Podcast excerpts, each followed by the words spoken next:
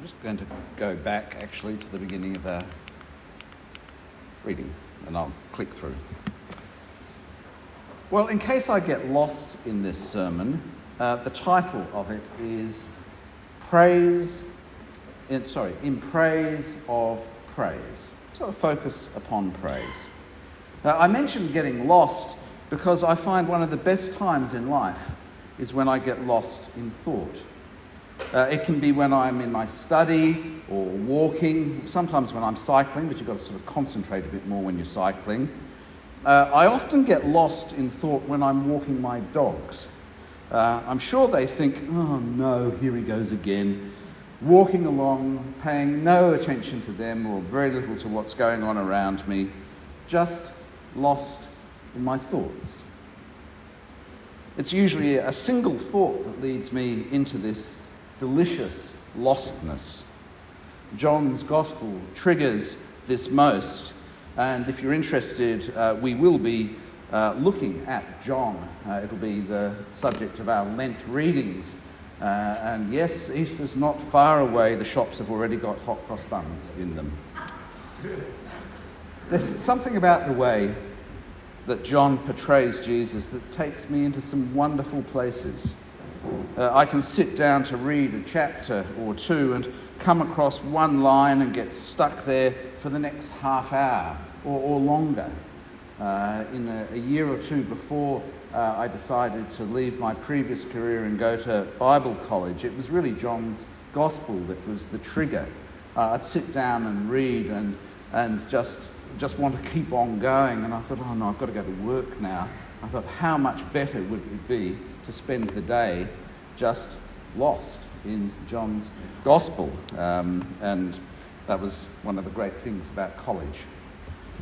Uh, today, the opening couple of verses of our psalm got me going. Uh, these words triggered a reflection of praise that took me down into a slow whirlpool of thoughts, and then spilled out as I thought about how the rest of the psalm brought more thoughts of praise uh, into this whirlpool. It's a slow whirlpool, it's not sort of one that spins round and round and round, just slowly taking me down deeper and deeper. The psalm opens Praise the Lord. How good is it to sing praises to our God? How pleasant and fitting to praise Him. Praise the Lord, or in the original language, Hallelujah. In Hebrew, Halal means praise, and Yahweh is the personal name of God.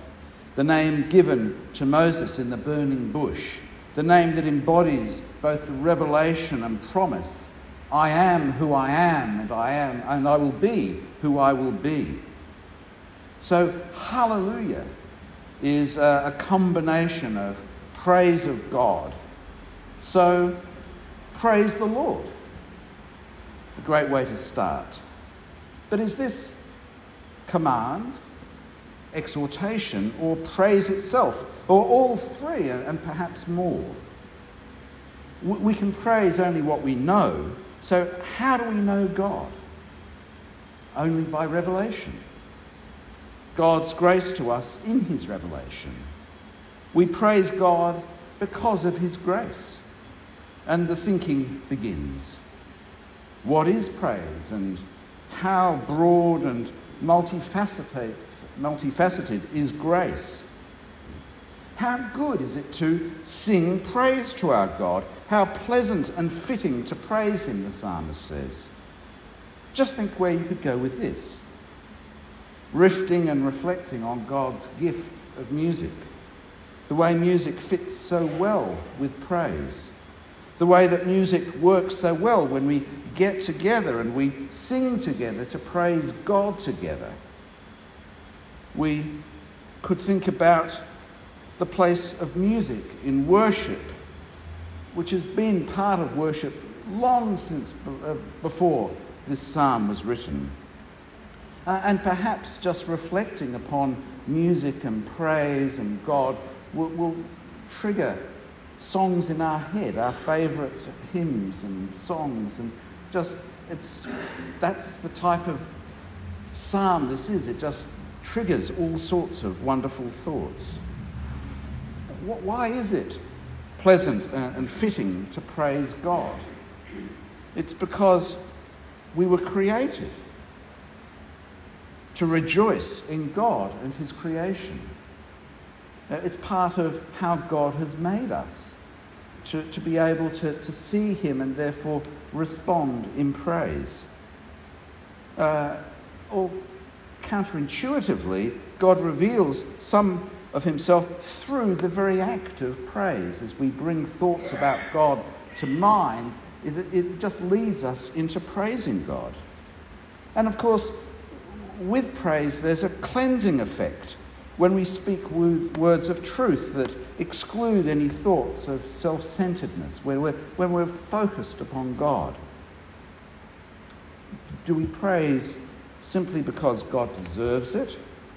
Or does praising do good for us as well, both making us happier and bringing us together in our praise and happiness?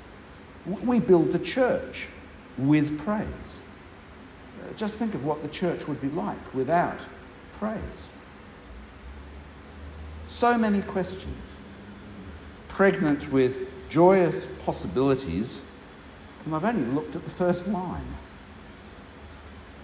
The next line is The Lord builds up Jerusalem, He gathers the exiles of Israel. Uh, is this praise or is this the reason for praise? Or, or both? The Lord should be praised for building up Jerusalem and gathering exiles. And the Lord is praised by taking these good things to our lips. And are we included in the exiles of Israel? Uh, and I'm lost in the toing and froing of being with God. And I don't want to stop. And the dogs are at my feet, wondering if they will ever get breakfast. So, what is praise?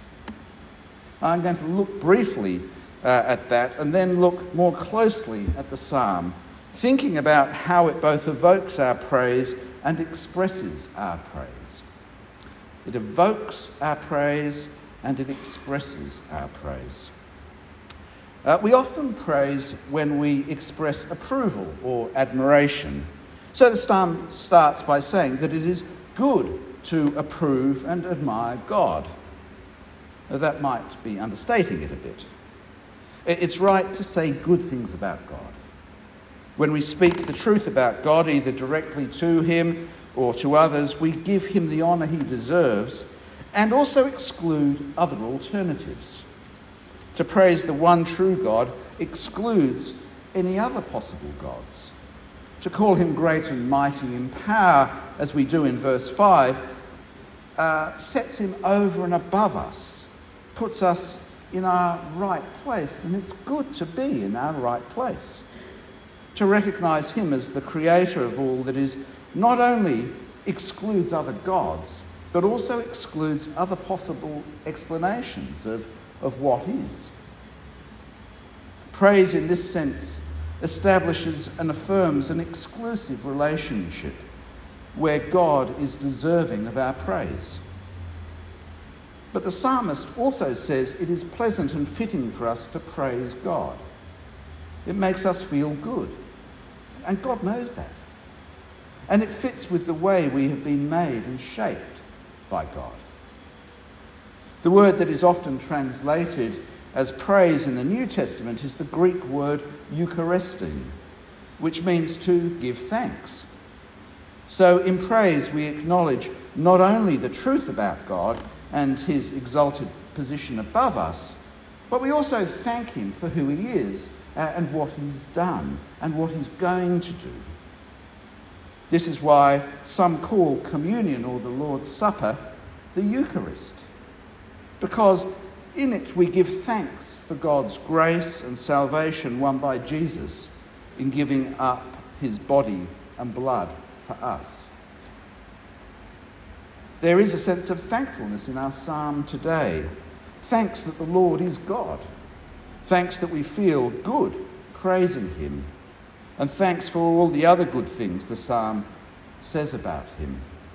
So, praise is saying good and true things about God, thanking Him for them, and letting all that shape our relationship with God. Uh, our relationship with God would be so much the poorer without praise. I love the way the psalm both evokes and expresses praise. The psalm was probably written about, uh, well, after Jerusalem uh, had been captured and destroyed by the Babylonians in 586 BC. then the temple was looted and destroyed. Most of the population was taken into exile in Babylon, about 2,700 kilometres away, or a, or a three or four month journey on foot. And once you got there, you'd wonder if you'd ever go back to the promised land. But 70 years later, as foretold by the prophet Jeremiah, the exile ended and um, the people in exile began to return to Jerusalem. Under Ezra and Nehemiah, they started to rebuild the city and the temple. And this psalm honours God orchestrating this, overseeing the rise of the Persian Empire and the demise of the Babylonians and the Persian king Cyrus allowing the people of Israel to return to their spiritual home. You can see why they had much to give thanks for. It is the Lord who gathered these exiles and raised up the leaders Israel needed. So we're not the exiles referred to here. But it's not hard to see the links with God's promises elsewhere to gather in all nations to him. And the revelation of Paul in Romans 11 that even though much of Israel had not accepted Jesus as the Christ, at the end of the age, many of them will. And the, then, when Paul wrote that, they were, in a sense, in exile, but the Lord would gather them in, uh, gather them back as Jews and Gentiles both take their place in the people of God. And Peter talks about believers being strangers in the world. And as I reflect on this psalm, I can slip into 1 Peter or Jesus' high priest prayer in John 17 as he prays for us being in the world but not of it. There's a sense of exile in that, isn't there? So, so this is both descriptive and evocative and sets all sorts of other connections running with the good things God does. You can see how I can get lost in wonder as I chase down some of these connections. How, how did I get from verse 2 of Psalm 147 to Romans 11 or Jesus' prayer in John's Gospel? By letting the true things I know about God and my admiration for Him lead me into rich pastures of prayer. Line 3 we remember that the Lord heals the brokenhearted and binds up his wounds. There is thanks and praise here, but also sometimes petition. If we dwell on those words for only a short time, we can think of people, even ourselves, who are brokenhearted and need healing and who need their wounds bound. So the psalmist draws us close to this comforting, restorative God but then takes us up into the heavens. We zoom out of this intimate care of God to his awesomeness. We sing, God determines the number of the stars and calls them each by name. What an amazing thought. That, that God would even bother to call each star by name, and that yet he can keep every star in the universe in his mind at any one time. Again, the truth sets us free to worship the Creator God and to give thanks that we're part of this and get to see this. God has revealed to us both His creation and that He is Creator. And that is part of His grace and allows and enables us to, to praise Him. And so we may say, as the psalmist does, Great is our Lord and mighty in power. His understanding has no limit. And that has to make us feel good. Nothing is beyond the power of God. Nothing is too big and nothing is too small. The roller coaster continues, having zoomed out into the transcending power of God, we zoom right back into the things that, again, are really important to us because they are where we are. Verse 6 The Lord sustains the humble, and, but casts the wicked to the ground. If we are going to praise the God we are describing here, we had better be humble. But in the same breath, we affirm that God loves the humble. We lose nothing in humility. And I bet if you thought about that, you could spend half an hour just reflecting upon that. We lose nothing in humility. In fact, there's just so much to gain. And then we praise God for his justice and righteousness, for he casts the wicked to the ground. Again, this both evokes and expresses admiration. If we spent a moment on this, we can go anywhere that God would lead us in the Gospels, with Jesus exposing hypocrisy and the limitation of earthly rulers and his going to the cross, dealing with all our sin not ignoring the sin of the world, but paying the price only he could pay. What, what thoughts are set running by thinking about the Lord casting the wicked to the ground? You may think about wicked regimes around the world or people who are making your life difficult, or, or even think, yes, Jesus brings us to our knees from where we see his glory. When I think of these things, my heart sings, which is what the psalmist next says Sing to the Lord with grateful praise, make music to our God on the harp. Although separated by 2,500 years, our emotions are running in sync with the psalmist. Our pleasant thoughts blend in and find expression in our hymns and songs. And then we see another dimension of the God we're praising. He covers the sky with clouds, He supplies the earth with rain, and makes grass grow on the hills. He provides food for the cattle and for the young ravens when they call. We, we, we admire His work of creation and sustaining, and also the breadth of the needs He meets. And then we reach the halfway point of the psalm which, as so often in Hebrew poetry, contains the central idea of this psalm. Uh, we praise God for the thing that is most central to his character and most central to our relationship with him his unfailing love. That's right at the heart of God, it's right at the heart of this psalm. Everything builds up to it, everything flows out of it. Uh, it's love that powers his revelation. It's love that inspires our praise. And it's love that rewards that single minded focus praise. Just think of the way this is revealed. Uh, the familiar parallel lines of Hebrew poetry that both broaden and intensify. The Lord's pleasure is not in the strength of the horse, nor his delight in the legs of the warrior. The first line you might be thinking, what's he got against horses?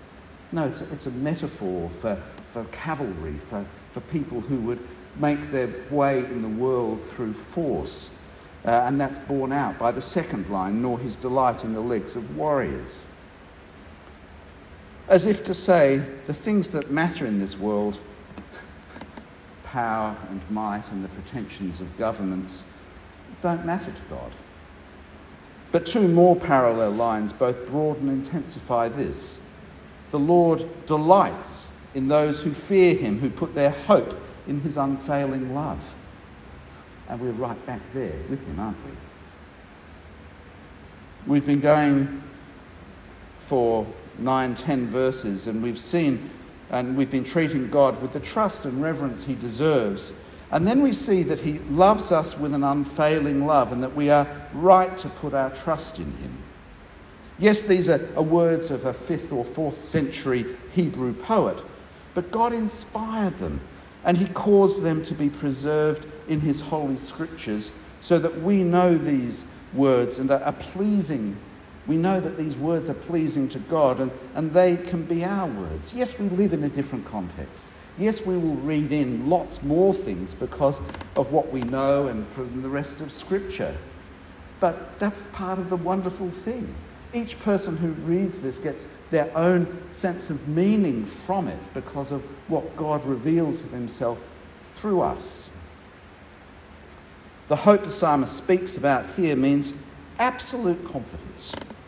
There's nothing contingent about God's love or all the things it enables. Our futures are sure and safe with this God. This is a psalm you can go to time and time again. How can we mere mortals do anything that would delight the Lord? What joy does it bring to us to know that we can bring joy to our Creator and the one who loves us? Isn't that amazing? The God who can, knows every star by name would still find delight in our praise of Him.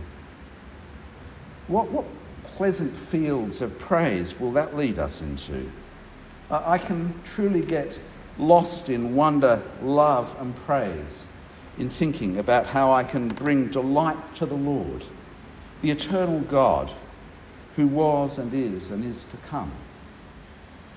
And, and each one of you can as well. It's just, just a wonderful thought, isn't it? From trusting the unfailing God, many other blessings flow, which again evoke and express our praise. The Lord provides protection to his people. He grants peace and satisfies us with the finest wheat. Nothing is too good for our Lord or for those who trust him. Having praised him for all that we, uh, for all of this, we then turn to him as the Lord who speaks through his word. He sends his commands to the earth. His words run swiftly. It covers the earth, and nothing can hold it back. He spreads the snow like wool and scatters the frost like ashes. He hurls down his hail like pebbles. Who can withstand his icy blast? I can't. He sends his word and melts them. He stirs up his breezes and the waters flow. What wonderful pictures of abundance and freedom. Whoops, gone too far. Thank you. The psalmist then says, The Lord has revealed his word to Jacob, Israel, his laws and decrees to Israel. He has done this for no other nation. They do not know his laws. And, and that made sense 2,500 years ago. But of course, we know he has revealed his word to all nations. That was part of his plan in Jesus. These words of comfort were there for a nation that had been defeated, had been in exile, and now survived precariously under Persian rule.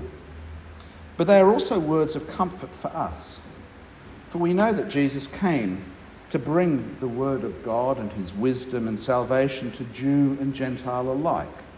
Through Jesus and his apostles, we've heard the word of God and we know that the scriptures of Israel are our scriptures. We, have heard his laws mediated through the teaching of Jesus. We are adopted into God's family. We are part of his people. The second reading, which I won't look at in detail, comes at the end of three chapters in the book of Romans, where Paul explains how Jews and Gentiles fit together as God's people and fittingly join in praise. It's a wonderful, uh, it's, it's, a doxology. It's, a, it's where we praise God for what He's done in bringing us into Israel. And the psalm ends where it began Praise the Lord. There has been so much to praise Him for, and praising Him has done us good. Each line is enough to trigger hours of reflection. And at the end of the day, we praise the Lord. Well, it's time for us now to sing again, and won't surprise you to know it's praise to the Lord. Thanks, Cole.